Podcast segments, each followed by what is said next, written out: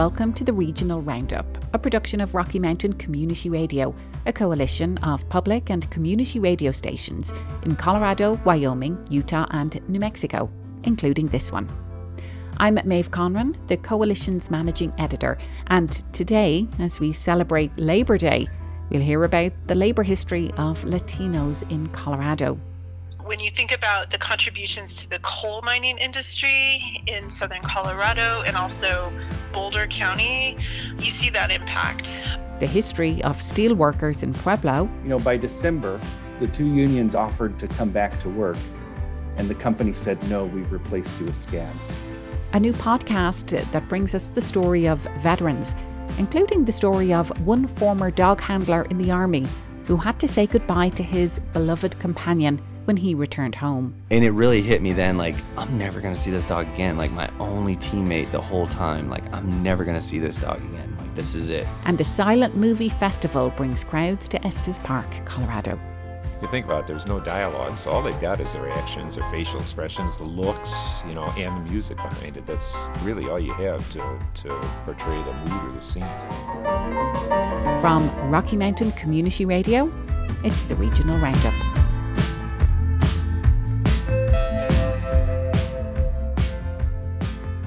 With the Labour Day holiday here, we look next to the history of labour in the Rocky Mountains, and we'll begin by revisiting an interview with Dr. Nikki Gonzalez. Dr. Gonzalez is a professor of history and vice provost for diversity and inclusion at Regis University in Denver. She's a member of History Colorado's State Historians Council, and in July 2020, she was named by Governor Jared Polis to the Colorado Geographic Naming Advisory Board. Her families have deep roots in southern Colorado and northern New Mexico, and she specialises in the history of the American West, with a focus on race relations and social and political movements.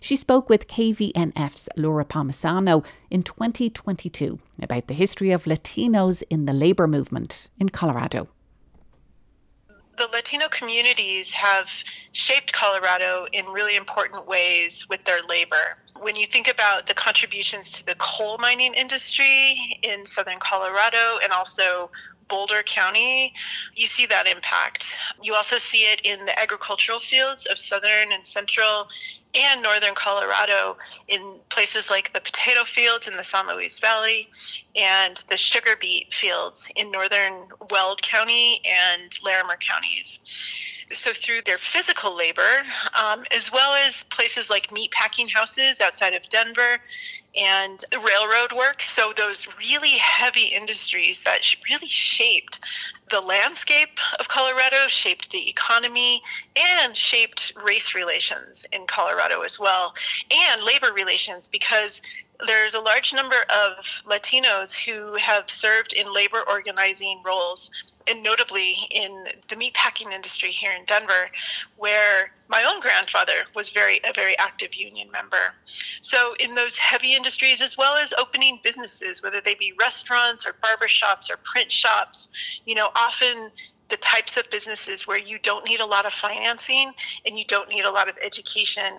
And because in a society that often treated Latinos as second class citizens or denied them access to education and to financing, those were industries that they were able to, to enter and be very successful in.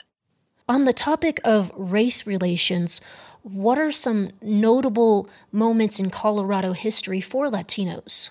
So, when we talk about the question of race in Colorado, we're talking about structural racism, we're talking about interpersonal racism, we're talking about exclusion from certain, like, sources of financing, we're talking about housing segregation, unequal access to education. And so, I would say that Colorado, because it was such a hotbed of Chicano activism, is a really interesting state to look at in terms of how the Latino or, or, the Chicano community responded to those inequities. When you say that the Chicano movement in Colorado, you're not talking just Denver and you're not talking just the Crusade for Justice, which is what most people think of, but you're talking about multiple organizations, multiple individuals. You're talking about women and men activists who were marching in the streets, who were working behind the scenes, who were challenging the structural racism of the day and promoting equity and in terms of education and job access and housing and uh, you know and against police brutality state brutality against the latino people. And you're talking about the land rights movement in southern colorado the strikes on the eastern plains and in weld county against um, employers who who were being exploitive toward their predominantly latino workforces so I would say that that's something that sets Colorado apart from other states is the prevalence of the activism in the 60s and 70s, which was a response to the racism, the racist past of Colorado. Who are some notable historic figures for the Colorado Latino community? there are so many notable figures. I think you could look at like leaders like Shirley Romero Otero from San Luis, who helped lead the land rights struggle in southern Colorado. You could look at Apolina Arrayel, who was one of her co activists in the San Luis Valley. You could also look at people like Ricardo Falcon, who became a martyr for the Chicano movement when he was killed in 1972 because of his activism in politics, in the area of politics.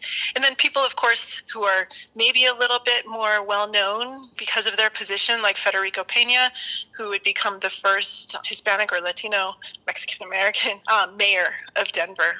You have a personal connection to Colorado. You are a Denver native and you have a familial connection.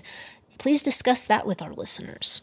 Yes, I am a Denver native, born and raised in, in the Denver area, and my family has very deep roots in southern Colorado and northern New Mexico. So I can go back, really back to my great grandparents who were coal miners. They were also agricultural workers in the fields of northern Colorado. You know, they never owned land until, you know, they moved to Denver during the war years, but they were able to where they shaped Colorado history in, in ways that I've already discussed. And so, yes, I have very deep roots in Colorado, and I really have a deep love for this state. How did your familial connection to Colorado shape your career choice? That's a great question. So, I think I'm somebody, and I don't know too many people like me in academia, but my familial connection and the questions I have around that, especially having grown up in a situation where I wasn't always taught my history and it was kind of a mystery to me. So I would say that my desire to know more about my family has really driven so much of my, my research agenda and certainly my career choice. Thank you so much for joining us today, Dr. Gonzalez. Laura, it's been my pleasure. Thank you so much for reaching out.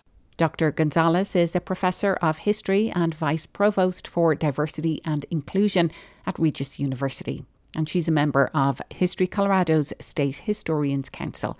She was speaking with KVNF's Laura Palmisano. Well, Latinos and Chicanos played a huge role in the steel industry in Pueblo, Colorado. An exhibit at History Colorado's El Pueblo History Museum chronicles the historic steelworkers' strike that began in the early 1980s. Over more than two decades, steelworkers and their families fought for labour rights, while the wider community came together to support them. Zach Werkowicz is the lead developer on the exhibit Steel City 1980 to 2004.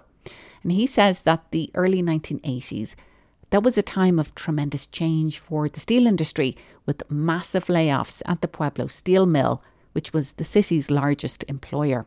He spoke with KGNU's Robert Lindgren on the show The Labour Exchange. With those dates, the 1980 to 2004, what are some of the key events uh, covered, the history covered by the exhibit? The reason we looked at that era in, in the late 70s, in like 1979, there were somewhere around 8,000 people working at the mill.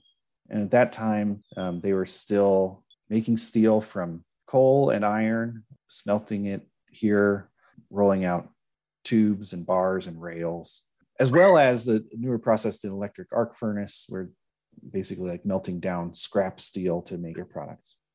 So 1980, 8,000 people or so working there. But what was happening in the rest of the world is that Western Europe and Japan, their steel industries were destroyed during World War II, and they were built back uh, with much more modern methods. And CF&I was not as bad as some of the other players in back east, but basically like the foreign steel was dumped into the domestic market and caused massive disruption to the steel industry. Between 1980 and 1984, the plant went from seven or 8,000 people to about 900 or 1,000 people working there. So by the mid 80s, the plant here was employing a fraction of what it had been employing five, five years or 10 years earlier. But it limped along. There were there was trouble with the pension. There, it was spun off from the Crane Corporation, which had owned it previously. It was sort of made to go independent, but it was limping along. By the early 90s, in the fall of 1991, CF&I declared bankruptcy, which was a terrifying prospect here, even though the mill employed a fraction of what of the people that had been working there. Those were still like union jobs, good wages and benefits and pensions. Uh, and, and aside from the wages alone, the pensioners, um, really significant portion of the population in Southern Colorado. So the company declared bankruptcy, but luckily, through community efforts and, and concessions from the workforce eventually, like it was uh, bought by Oregon Steel, headquartered in Portland. They had other steel mills along the West Coast, and the workforce, the, the two unions there signed a five year contract with Oregon Steel to keep the mill running. What was certainly known at the time, but not talked about in the, the newspaper for sure, was Oregon Steel's record of breaking its unions. They broke unions in, I think, in Portland and Napa in the 1980s. And they came when that five year contract was up, they came, that was their plan here, was to break the union here in Pueblo. But the steelworkers here in the community, like, were not going to let that happen. They voted to go on strike in, in October of 97. And then you know, with some flurry of like back and forth uh, and some intricacies of some esoteric labor law, like moved from a, a strike to, but basically they were on strike for seven years after that for our listeners, it's it's fairly complicated because uh, there's arguments between the company and the union over whether this is an economic or non-economic strike. There's also uh, even more complexity than that, but the basic uh, uh underlying thing is that is that uh, you know reactions through the courts or other means um, you know moved what was happening because of the the way the legal system works around labor. It's incredibly complicated. I think it'll be a little too hard for me to even you know come off and summarize this on a side sidebar um, well, but the sort of gist is that you know by december the two unions offered to come back to work and the company said no we've replaced you with scabs uh, and and that's where the whole decision hinged is and that's what you mean is like is it an economic strike or a working conditions or unfair labor practice strike? But the workforce here carried on for seven years. And that meant picket lines at the at the gates. It meant rallying support from neighbors and businesses around the community. And also really significantly steelworkers led really a, a new phase in not just grassroots unionism but grassroots um, organizing nationwide steelworkers from Pueblo. Um, Joel Buchanan is one. They ended up going all over the country, eventually targeting not just Oregon Steel, but Wells Fargo, which is like the company credit card, to put economic pressure on the company through numerous conversations and presentations at meetings and all sorts of grassroots tactics. Got other union allies, universities, municipalities to withdraw tens of billions, I think $14 billion or something from Wells Fargo as economic sanctions against, against Oregon Steel. Eventually, uh, you know, there's a lot more to say about all of that, but 2004, the company came back to the table. There was a court order, uh, again, like kind of esoteric uh, court maneuverings and legal maneuverings. Um, but the steelworkers here won the biggest back pay in labor history to that time. Our guest today is Zach Werkowich, Community Relations Director for History Colorado. We've been discussing an exhibit at the El Pueblo Museum in Pueblo, Colorado called Steel City, 1980 to 2004. That was an excerpt of KGNU's Labour Exchange, hosted by Robert Lindgren. You can find out more about the exhibit Steel City 1980 to 2004 at historycolorado.org. You're listening to the regional roundup from Rocky Mountain Community Radio.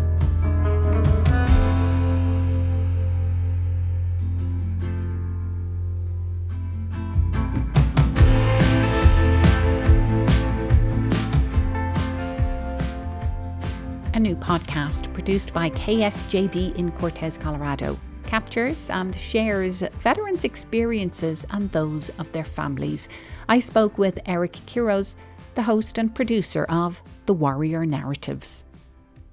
I'm a veteran myself, and just being able to share and showcase veterans' stories is really important to me because I think not a lot of people really have an understanding of what the lived experience of veterans really is. We have an idea through movies, through television shows, but it's kind of rare to actually sit down with a veteran and actually find out what their lived experiences are. Well, let's talk about the vet that you uh, interview and speak to in the first episode. And this is Jess, who grew up in Cortez and just served four years in Afghanistan and Jess shares the story of coming home and how difficult that transition was, but it was underscored by the fact that Jess had served as a dog handler and had gotten a very close relationship with this dog. And when he gets back to the US, he had to say goodbye to his dog. And they're like, hey, you get like five, ten minutes to say goodbye, and that's it. And it really hit me then like i'm never to see this dog again. Like my only teammate the whole time like i'm never to see this dog again. Like this is it. This is this is it. Like bye kind of thing. I was his first dog handler. I was like was his first deployment you know and you start thinking about everything and how like in tune you got with the dog and it was just nuts man and i i wish i could redo that over again i really do I wish because that dog had no idea we were leaving him. You know, that dog had no idea. Yeah, he, I was there one second, and then gone the next. And that was such an emotional part of Jess's story when I was listening to that. Losing that dog, like it was, it was like losing, it was like losing your buddy. Like it was like losing a teammate. I remember waking up one night at my parents, and back here in Cortez, and I like I was like, "Where's Where's Nero? Where's Where's the dog?" And I, I was hungover, but yeah, like it was just it was too much, and I couldn't. I didn't think the detachment from he's an animal, you know. It's like I I didn't realize the detachment would be that significant from an animal, you know, to to where I felt some guys talk about like I don't feel safe without a weapon, a weapon or whatever when they come back. I didn't feel okay. I felt anxiety, like I felt anxious without him. These are aspects of a veteran's experience that you don't even realize. Tell us a little bit more about Jess. So, Jess is an Afghan war veteran, um, and he got put into a situation where, as often happens within the military, a situation where he was a dog handler and he wasn't expecting to be one. He was just told to be. And so he didn't really expect to have that kind of closeness and the relationship with this dog that he had until the dog was gone. And it was such a heart wrenching story that Jess told about that. And it was really an incredibly emotional moment for him. And at the moment, I don't think he even realized that it was happening. Another part of Jess's story that I found really interesting was the fact that he's a Native American heritage. He described himself as being half Hopi, and he had two older brothers who'd also enrolled in the army. And he remembers an uncle performing a very significant ceremony just before his, his brothers enlisted. You know, there's this ceremony in the with the Hopi people about a warrior, and they use a eagle feather, I think, and it. I don't know all the details of it, but he he performed the ceremony for my brothers, and I just remember being like, my like everything changed then. You know, was, they're not they're not young men, they're warriors now, and they're going off to war, and so it was really understood amongst my family and like my with my uncle Rat who was there, you know, and him being a tribal elder on the reservation and up on that up in the village, like it was a big deal for him to do that. And I remember just the significance and like the weight of everybody watching this go on.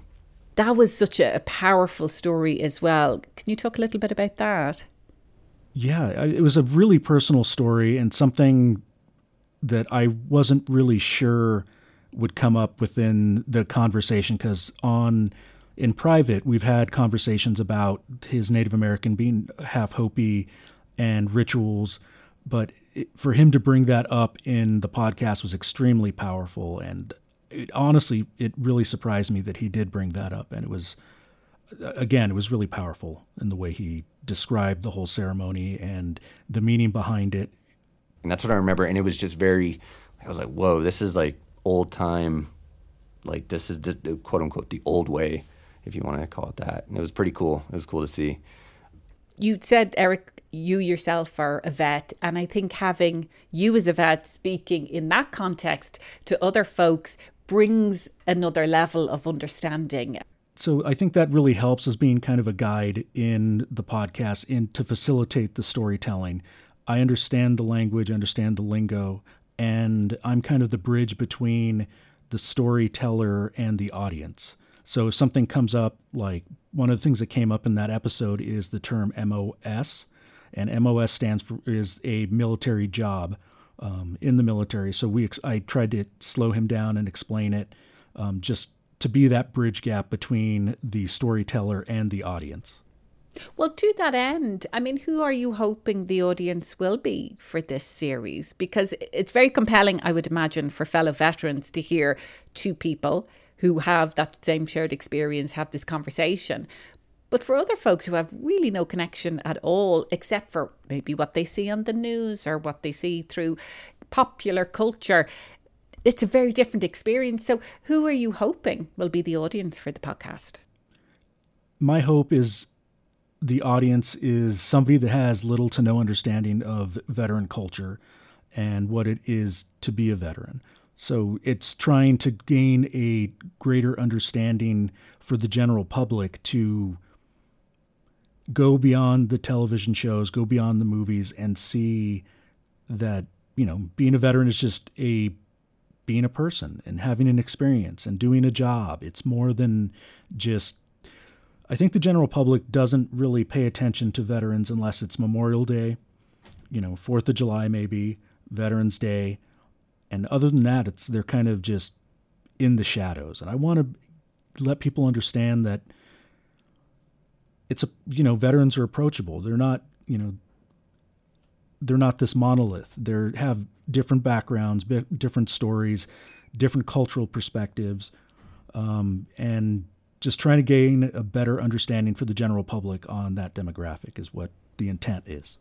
Just as you're saying that, it also struck me that so often veterans are portrayed either in news reporting or popular culture. The veterans' experience is mired in trauma, that that's the story we hear. We don't hear the full breadth and the diversity of so many veterans' experiences. Yeah, so we're not tracing or chasing trauma what the intent is is just to still get storytelling from people. We don't go just for combat veterans. Being in the military is a unique experience. And so being able to share that experience with other people is profound, but it there's certain things that happen from different echelons of the military, from the highest, you know, special operations going all the way down to, you know, the basic regular army or whatever. There's a, a story to be told there, and that's really what we're focusing on. And as we have mentioned several times, Eric, you yourself are a veteran. Has this been impactful for you being part of this process? As you said, you're a guide for the listener, you're that bridge between veterans and maybe non military folks. But what has that whole process and this entire project meant for you?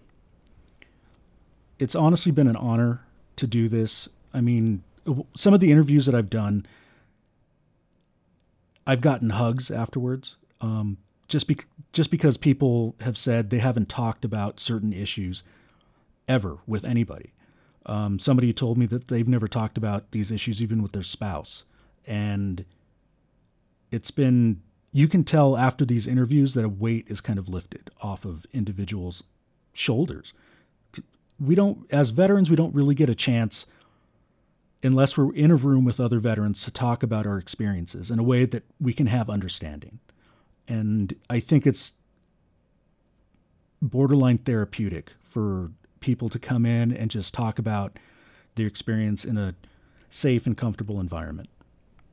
Well, people can find the Warrior Narratives podcast online at ksjd.org or warriornarratives.org. Eric, thank you so much for taking time to talk to us. All right. Thank you so much. Thank you for having me. Eric Quiros is the host and producer of the Warrior Narratives. You can find it at ksjd.org. To round out today's show, we pay a visit to Estes Park, the gateway to the Rocky Mountain National Park in Colorado. Over the Labor Day weekend, it hosted its annual Silent Comedy Movie Festival that featured films that are nearly 100 years old, all accompanied by live piano playing. I'm Scott Wilczek, and I'm the piano player. I, I watch the movies before we play them in the theater, and I look for certain scenes just suggest certain songs. Guy taking his boat out, Anchors Aweigh. You play during that. He brings the boat to the to the docks. I'm playing by the sea. There are things like that, and then there's there's moods that you try ominous sounding, you know. There's almost always a chase scene, so I pick out my songs that I can play probably as fast as anything, you know, and you try to keep getting faster and faster as the song goes on.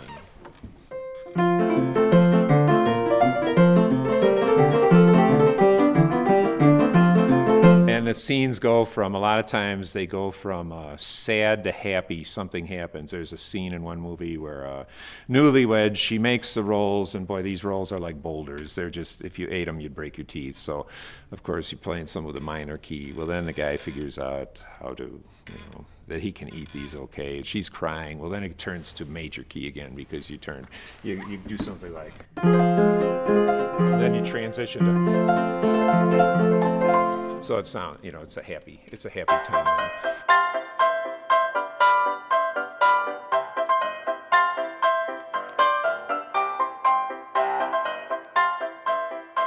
The more I watch these, the more subtleties I pick up in them. And you think about it, there's no dialogue, so all they've got is their actions, their facial expressions, the looks, you know, and the music behind it. That's really all you have to, to portray the mood or the scene. Silent movies are making a resurgence in the Rocky Mountains. Denver will host its own silent film festival later this month, and Utah's fifth annual Silent Film Festival begins September 15th.